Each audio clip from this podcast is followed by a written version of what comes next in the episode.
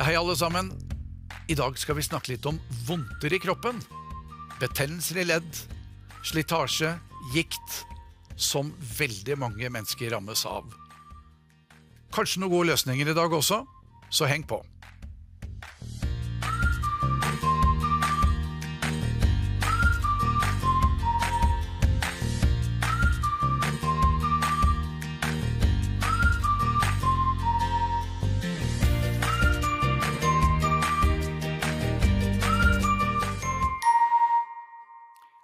Velkommen til Helseposten. Mitt navn er Stein Flåtrud, og i dag så skal vi snakke litt med en god kollega og min makker til å lage disse programmene, nemlig Ole Jonny Jensen. Velkommen, Ole Jonny. Tusen takk, Stein. I dag så skal vi snakke om noe som rammer fryktelig mange mennesker, Ja. og det er leddproblemer og gikt. ja, ja, vondt i ledd og vondt i muskler. Det er mange som sliter med det. Veldig mange av befolkningen. Det er hundretusener av nordmenn som sliter med det. Ja. Og før vi begynner å nevne litt eksempler, så har jeg lyst til å fortelle om min opplevelse av revmatisme og en norsk professor. Ja. Og dette er ikke for å snakke stygt om de som jobber med revmatisme, men det er hvor lite man egentlig kan. Jeg husker at i den boka jeg hadde på Norsk akademi for naturmedisin, vi hadde det samme pensumet som sykepleierne hadde. Og sykepleierne de eh, gikk jo på skolen i fire år, de også, og, og lærte. Og de har en litt enklere eh, ja, eksamensbyrde, vil jeg si, enn det legen har, som går enda litt lenger. Legen har mer anatomi eh, og fysiologi, men jeg hadde altså omtrent det samme som sykepleierne. Vi hadde litt mer, men, men vi lå vel kanskje et eller annet sted imellom legestanden og, eh, og sykepleierne, for vi hadde mye medisinske fag, vi også. ja. Og da husker jeg at jeg la merke til at i boka som omhandlet revmatisme, for det var en egen del eh, av studiet, da har man noe som heter etiologi, og det vil si altså at historien om akkurat den spesifikke lidelsen. Og jeg husker vi hadde 21 revmatiske sykdommer. Ja. Da var 19 av dem ukjent. Oi. Og da husker jeg at jeg spurte en professor en gang, hva er du da egentlig professor i? Ja, kan begynne å lure da. Ja, Var det stort eh, del av fagfeltet, eller det med revmatisme? Nei, det var nok eh, det var en, en del som alt annet. Vi hadde en del om diabetes, en del om revmatisme, en del om ditt og en del om datt. Og vi hadde massevis av forskjellige eksamener som vi tok. Men jeg stusset over altså at det var så lite kjent hva de revmatiske sykdommene begynte med. Og det er jo merkelig at man ikke vet mere. Nå er riktignok dette en del år tilbake, men jeg tror jammen meg ikke man vet så mye mer, mer i dag. I min verden så begynner nesten alle sykdommer med to ting. Det ene er at mikrobiomet i tarmen er i fullstendig ubalanse, altså bakteriefloraen er i ubalanse, og skaper mye problemstillinger. Og bare for å snakke fort og ferdig om det, for vi har hatt flere programmer som omtaler mage og tarm. Men hvis vi altså har jeg kaller det løpske proteiner, ting som ikke blir brutt ned ordentlig i tarmen, og hvis den tarmveggen da er litt lekk, at det slipper løs litt av disse, så får vi immunreaksjoner innover i kroppen. De siste årene har forskningen omkring mikrobiomet i tarmen eksplodert, så vi vet mye, mye mer enn vi bare visste for ti år siden. Og det du nevnte også for et program med polymorfisme, hvordan ting utvikler seg, blir bakterier, virus og Det har jeg tenkt å snakke litt mer om i dag, Ja. fordi det er noe som biopater har mye kunnskap om. Det er en dansk retning, men vi har mange biopater i Norge også. Jeg har hatt med meg en homeopat hit, og jeg har hatt med meg heilpraktikere hit, som også har forståelse for disse tingene, og jeg har faktisk også hatt med meg en biopat, nemlig min nærmeste kollega på jobben, Eva Andersson. Ja. Hva er bakgrunnen for dette her? Jo, bakgrunnen er at mikrober, hvis miljøet forandrer seg, så kan de forandre form. Og en av de tingene jeg har jobbet med i ja, 35-40 år på jobben, det er bakgrunnen for en lang rekke sykdommer. Og de, de stammer fra noe vi kaller paratuberkulose, og som en norsk lege ikke lærer noen ting om på skolen. Men hvis du går til en veterinær, Mm. så lærer alle veterinærer om paratuberkulose. Da snakker man om en virusvariant i tuberkulosesyklusen. De bruker ofte en del andre medisiner det leger bruker på oss. Ja, det gjør de også. Og vi vet at både kuer og hester og griser og sauer kan ha paratuberkulose. Jeg kjente en, en eh, veterinær. Han eh, måtte lære seg å gjøre ting mye fortere enn man gjør på mennesker, for, dyr, for de som hadde dyr, krevde raske behandlinger. Ja, det er jo interessant for så vidt. Jeg vet ikke helt hvor langt veterinærstanden behandler paratuberkulose. Det er jeg litt mer usikker på. Jeg tror ikke de gjør så mye med det, jeg heller. Men hvis du forandrer miljøet ytterligere i dette polymorfistiske, altså at mikrober kan forandre form, og, når mikrobene forandrer form, da kan man altså også linke til soppinfeksjoner i kroppen. Og de soppene som det er snakk om, det er sopper som er kjente, og som har et kjent navn.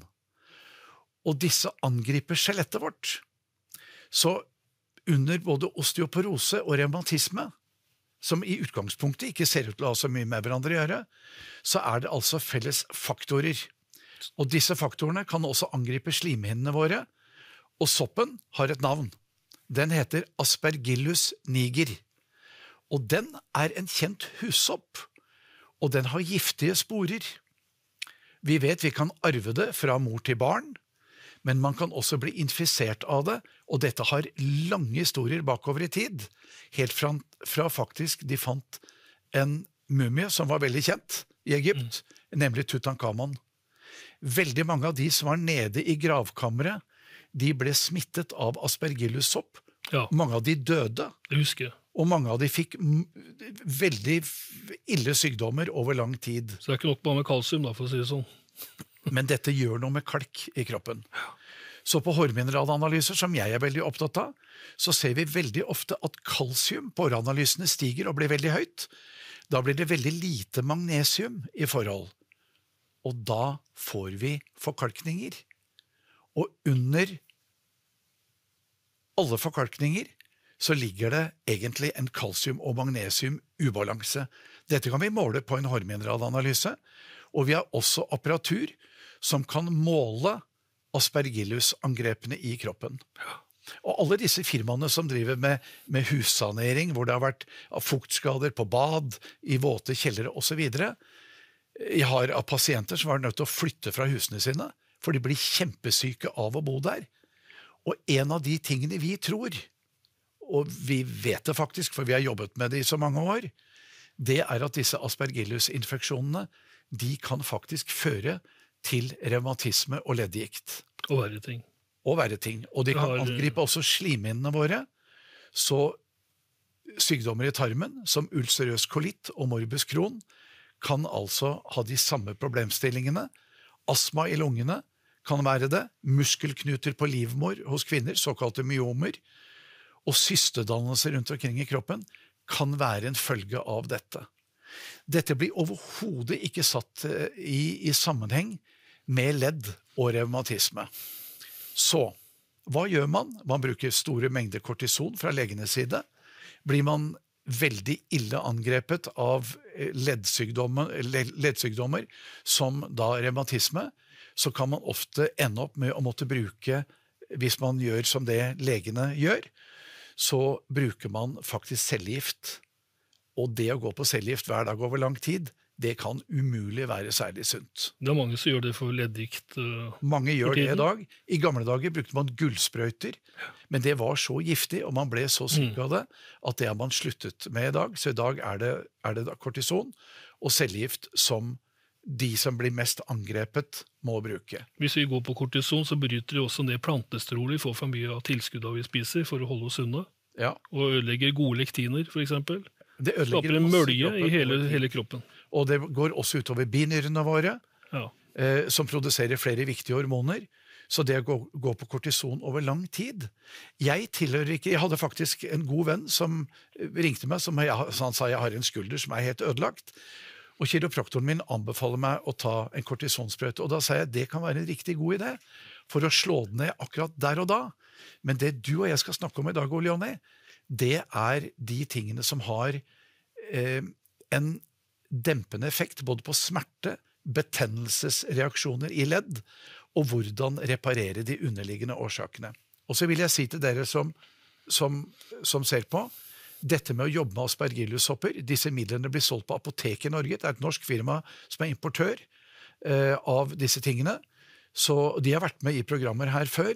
Så dette er apotekvarer, men her må dere altså gå til behandlere som er kyndige med dette. Og det er ikke veldig mange behandlere i Norge som kan mye om det. Men det er nå en gjeng, eh, kanskje på 30-40 og kanskje 50. Det samme er det i Danmark, og det samme er det i Sverige. I Tyskland er det hundrevis, ja faktisk flere tusen leger som jobber med disse prinsippene i sine praksiser. Og dette er en utdannelse man tar i Tyskland etter at man er ferdig med vanlig medisin. Og det er ganske vanlig. Mm. Og, og, og, det fins altså massevis. I Tyskland bruker man injeksjoner. Det er ikke lov i Norge. Vi hadde stikkpiller som virket veldig godt. Det er heller ikke lov i Norge lenger. Men vi har ja. altså heldigvis i kapselform og i dråpeform, selv om jeg foretrekker å bruke i stikkpilleform. Jeg håper at det blir lov igjen i Norge, men reglene i Norge er firkantet og dumme. Jeg har brukt disse midlene i 40 år i praksisen min, uten bivirkninger én en eneste gang. Og det vet jeg mange andre behandlere i Norge har gjort, kanskje like lenge som meg. Så det er nå det. Ja. Så bare så dere skjønner, under revmatisme kan det ligge underliggende årsaker, men det må dere altså til behandlere som kan noe om det for å gjøre noe med. Det er de underliggende årsakene. Men så skal vi snakke om, om ting som hjelper, og som kanskje kan gjøre at man har mindre smerte og mindre problemstillinger. Så mm. nå Leonie, skal vi snakke om urter, som både du og jeg liker, og et ja. par andre stoffer. Ja. Vi begynner Vi begynner med gurkemeie. vi. Ja, Gurkemeie som inneholder virkestoffet kurkumin, som er veldig kjent, eh, mistenkt for å være det som står bak mye av betennelseshemmende effekten i gurkemeie. Eh, den sier at den kan blokkere opptil 70% av betennelsesfremmende enzymer og proteiner i kroppen vår. Og da, da, får du mye mindre utslag hvis du for får en autoimmun reaksjon. Det vil jo da mye mye reduseres den forbindelse. Det hjelper faktisk også antibiotika til det virke bedre, gurkemeie. Så den øker effekten av antibiotika. Og det er, jo, det er, jo, interessant, for av og til er det nødvendig å bruke antibiotika for å få ned veldig kraftige betennelsesreaksjoner i kroppen. Ja.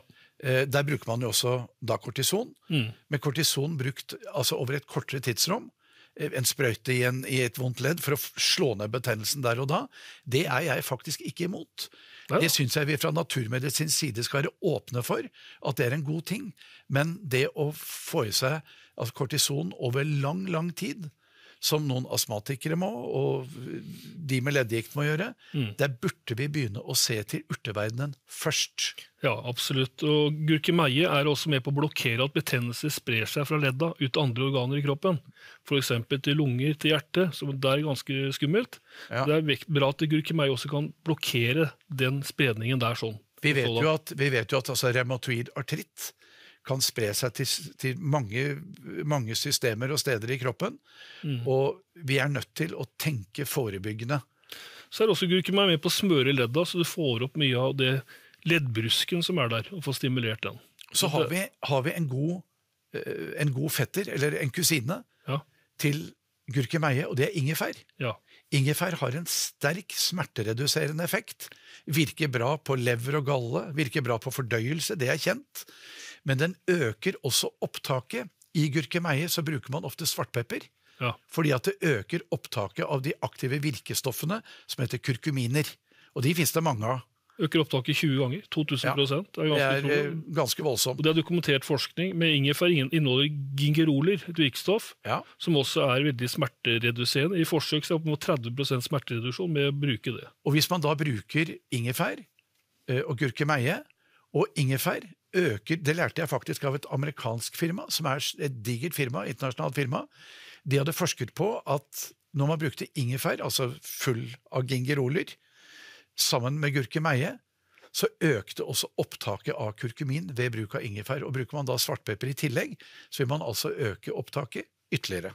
Så tar det også ingefær og demper produksjonen av prostaglandiner, leukotrioner, som, som også er med på å skape betennelse. Og disse prostaglandinene, der vil jeg også snakke litt om gentester. For på gentestene, som jeg har jobbet mye med de siste årene, der har vi også gener som styrer betennelsesreaksjoner i kroppen. Mm. Og noen av oss, dessverre folkens, har forferdelig dårlige gener til å styre betennelser. Det er det veldig smart å vite noe om. Og det bringer meg inn på et tema før vi går videre med urtene. Det er betennelseshemmende kosthold. Ja. Og det første dere må lære dere til, det er å unngå sukker. Sukker lager masse betennelser i kroppen og gjør det bare verre. Og har dere et stort søtbehov, så kan vi hjelpe til med det. Der fins det eh, både krum og urter som demper søtbehovet og hjelper dere til å holde dere borte fra sukker. Det har vi hatt andre programmer når vi snakker om, om blodsukker, hvor vi har nevnt ingredienser og produkter som kan brukes for å dempe søtsuget og gjøre noe med å stabilisere blodsukkeret, slik at ikke søtbehovet er så stort. ja, kanelbark blant annet. Men så fins det faktisk en del matvarer som kan øke betennelsesreaksjoner i kroppen. Og det er veldig viktig å se på syre-basebalansen. Spis godt med grønnsaker, med andre ord. Ikke for mye brød. Det fins altså, altså, altså ting i matvarene våre som kan forverre betennelsesreaksjoner. Hvete med gluten. Vi har sukker. Vi har en lang rekke stoffer som kan gjøre noe med betennelsesreaksjoner i kroppen. Og da har jeg tenkt å gi et tips. Ja. Det fins et norsk forlag som heter Lille Måne. Og Lille Måne de har utgitt en lang rekke bøker med en veldig flink svensk dame. Hun er i ferd med å ta en doktorgrad om betennelseshemmende mat, Oi. som heter Martina Johansson. Og hun har skrevet bøker. Disse, finner dere på, dere finner dere på, på forlaget Lille Måne. Og de har flere bøker, også oppskriftsbøker med mat. Lærer rett og slett å lage mat som demper betennelsesreaksjoner i kroppen. Da blir dere også mye bedre i leddene deres. Så jeg tenkte jeg skulle nevne det, fordi at det kan dere lese på egen hånd. Eh, Jeg vil gjerne at dere lærer mest mulig. Så da er vi altså enige om at magnesium er viktig. Da blir håranalyser faktisk en god idé for å se på balansene deres. Og det er der vi da ser om dette aspergillus niger-problemet, denne soppen, kan være et problem, for da ser vi altså at kalsium stiger veldig og blir høyt på håranalysene. Det kan være lurt å finne ut noe om det. Og for de av dere som da har mye betennelser, spander på dere en gentest. En gentest koster en del penger, men det er en engangsinvestering, og da vet dere hvem av dere som er hvem. Og hvis dere da har mye betennelsesreaksjoner, eller er dårlig til å styre det, så kommer vi nå inn på flere ting som styrer betennelser. Der er D-vitamin faktisk viktig. Ja, absolutt. C-vitamin vil du si noe om? C-vitamin kan redusere at du får så mye urinsyregikt i kroppen. Veldig betraktelig. Det har vært masse forsøk på det. Opptil 44% av de som har mye C-vitaminer, får da mye mindre slitasjegikt osv. Og og Urinsyregikt, da. og slitasjegikt. Det kalles også for da podagra. Ja. Jeg kaller for, kaller det alltid for kaptein Vom. eh, i Tott. Han hadde en vond fot. Det var urinsyregikt, og det kan være forferdelig vondt. Ja. En annen sak vi ikke må glemme er gluten. Gluten som inneholder gliadiner, som jeg snakka litt om før, går inn i ledda og fjerner glukosamin i ledda, som er et veldig Det viktig stoff. interessant, det visste jeg faktisk ikke. Nei. Og glukosamin er med å bygge opp leddbrusken sammen med kondrioitin Mm. og også kollagen. Og disse stoffene de bygger brusk og bindevev i kroppen vår. Senere og bånd også. Så vi skal snakke litt om, litt om kollagen litt senere, men nå skal vi snakke først om det bet, bet, betennelseshemmende urtene. Da er vi ferdig med gurkemeie. Boswellia? Boswellia er vi ikke ferdig med. Nei. Og Boswellia serrata, som urten heter, den heter også frankincense som eterisk olje. Det har vi også snakket om før i et program, hvor vi snakket om eteriske olje. Men urten Boswellia serrata har fantastiske betennelseshemmende egenskaper, og burde være noe av det dere prøver for å dempe betennelser. Jo, også hvis du er stiv i kroppen, blir det stiv. Ja, Så Boswellia serrata i forsøk har tatt to til fire uker, så har det redusert stivheten betraktelig hos de som er veldig stive ledd. Og det interessante er, det som jeg alltid elsker med deg, Ole Jonny, er at du har bladd i forskning på forhånd. Så når Ole Jonny snakker om disse prosentene, så som en ledig prosent, mindre, mindre smerter, så er det fra forskningsrapporter som ikke i utgangspunktet har noe med naturmedisin å gjøre. Dette er vanlige forskningsmiljøer som har forsket på. Og heldigvis er det forsket mye på urter generelt. Så det fins masse dere kan slå opp selv. Bare gå inn og begynne å google. Eh, Det er, en, det er et, et, et nettsted som heter PubMed, hvor dere finner massevis av informasjon. Dere kan gå på Wikipedia. Dere kan gå inn mange steder og lese om urtenes helende virkninger. Og så må vi ta med moringa. Det er jo Det er du kong- kongen av eh, betennelsesdempere. De har 36 betennelsesdempere. Det bør iallfall ligge i bånn. Uansett hva du tar, så bør du ta moringa i bånn hvis du har betennelselig informasjon. Så er spørsmålet igjen. Jeg liker ikke å snakke nedsettende om noen. For det er ikke intensjonen med disse programmene. Vi er enige om at sykehus, kirurger, eh, laboratorier, MR, CT-er Alt dette trenger vi, og det er flott at vi har det.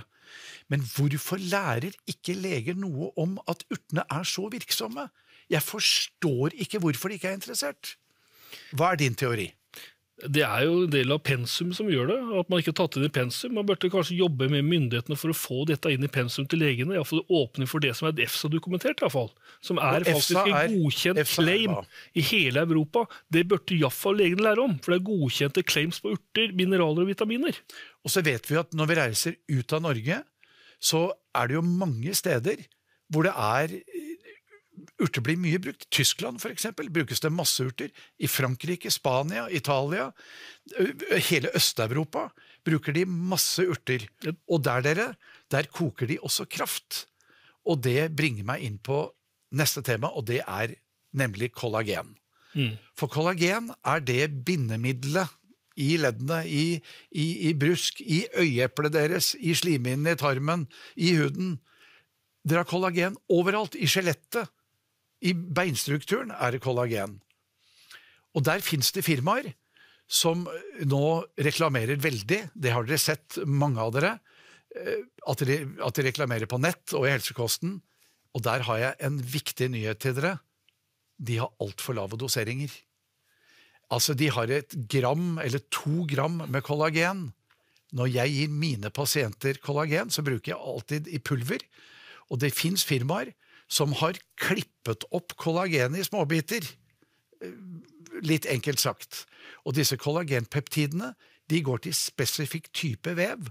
Så jeg bruker produkter som er spesifikke for ledd, noen er spesifikke for hud, andre er spesifikke for skjelett osv. Og så har jeg selvfølgelig noen som er kollagen for hele kroppen, som har alle disse småbitene i seg. Og vi bruker fra 5 gram til 7,5 gram. Det er noe annerledes enn 1500 milligram, altså. Da får man virkning òg. Det Det skjer jo som, mye, mye fortere. samme som MSM, helst 6 gram. Skal du ta muskelverk og Så. MSM og kollagen MSM er et annet produkt dere kan få kjøpe både på nett og i helsekost. Og det er svært viktig at vi bruker mengder som er store nok. Som i andre ord, vi har altså både urter og kollagen. Vi må styre betennelser, vi må styre fordøyelser fordi at mye skjer i tarm. Vi har altså måter å styre dette her på som gjør at man kan bruke mindre legemidler og kanskje få mye mindre bivirkninger. Så Ole Jonny, da hadde vi vel omtrent hele runden. Ja, noenlunde. Noenlunde. Det er mye å si om det. Vi kunne snakke om dette i mange programmer og være mye mer detaljerte. Men nå har dere fått vite litt. Det fins ting å bruke. Det er det budskapet vi har i dag. Så takk for at du så på. Håper at du er en av de som begynner å gjøre noe annet ved siden av enn å spise for mye legemidler, som kan altså gi bivirkninger på sikt. Men ikke la være å høre på legen, og ta målingene, ta bilder av ledd, bilde av benskjørhet osv. Men gjør kanskje noe annet ved siden av. Det kan vise seg å være en svært god idé. Så takk for i dag, og ha et bevegelig liv.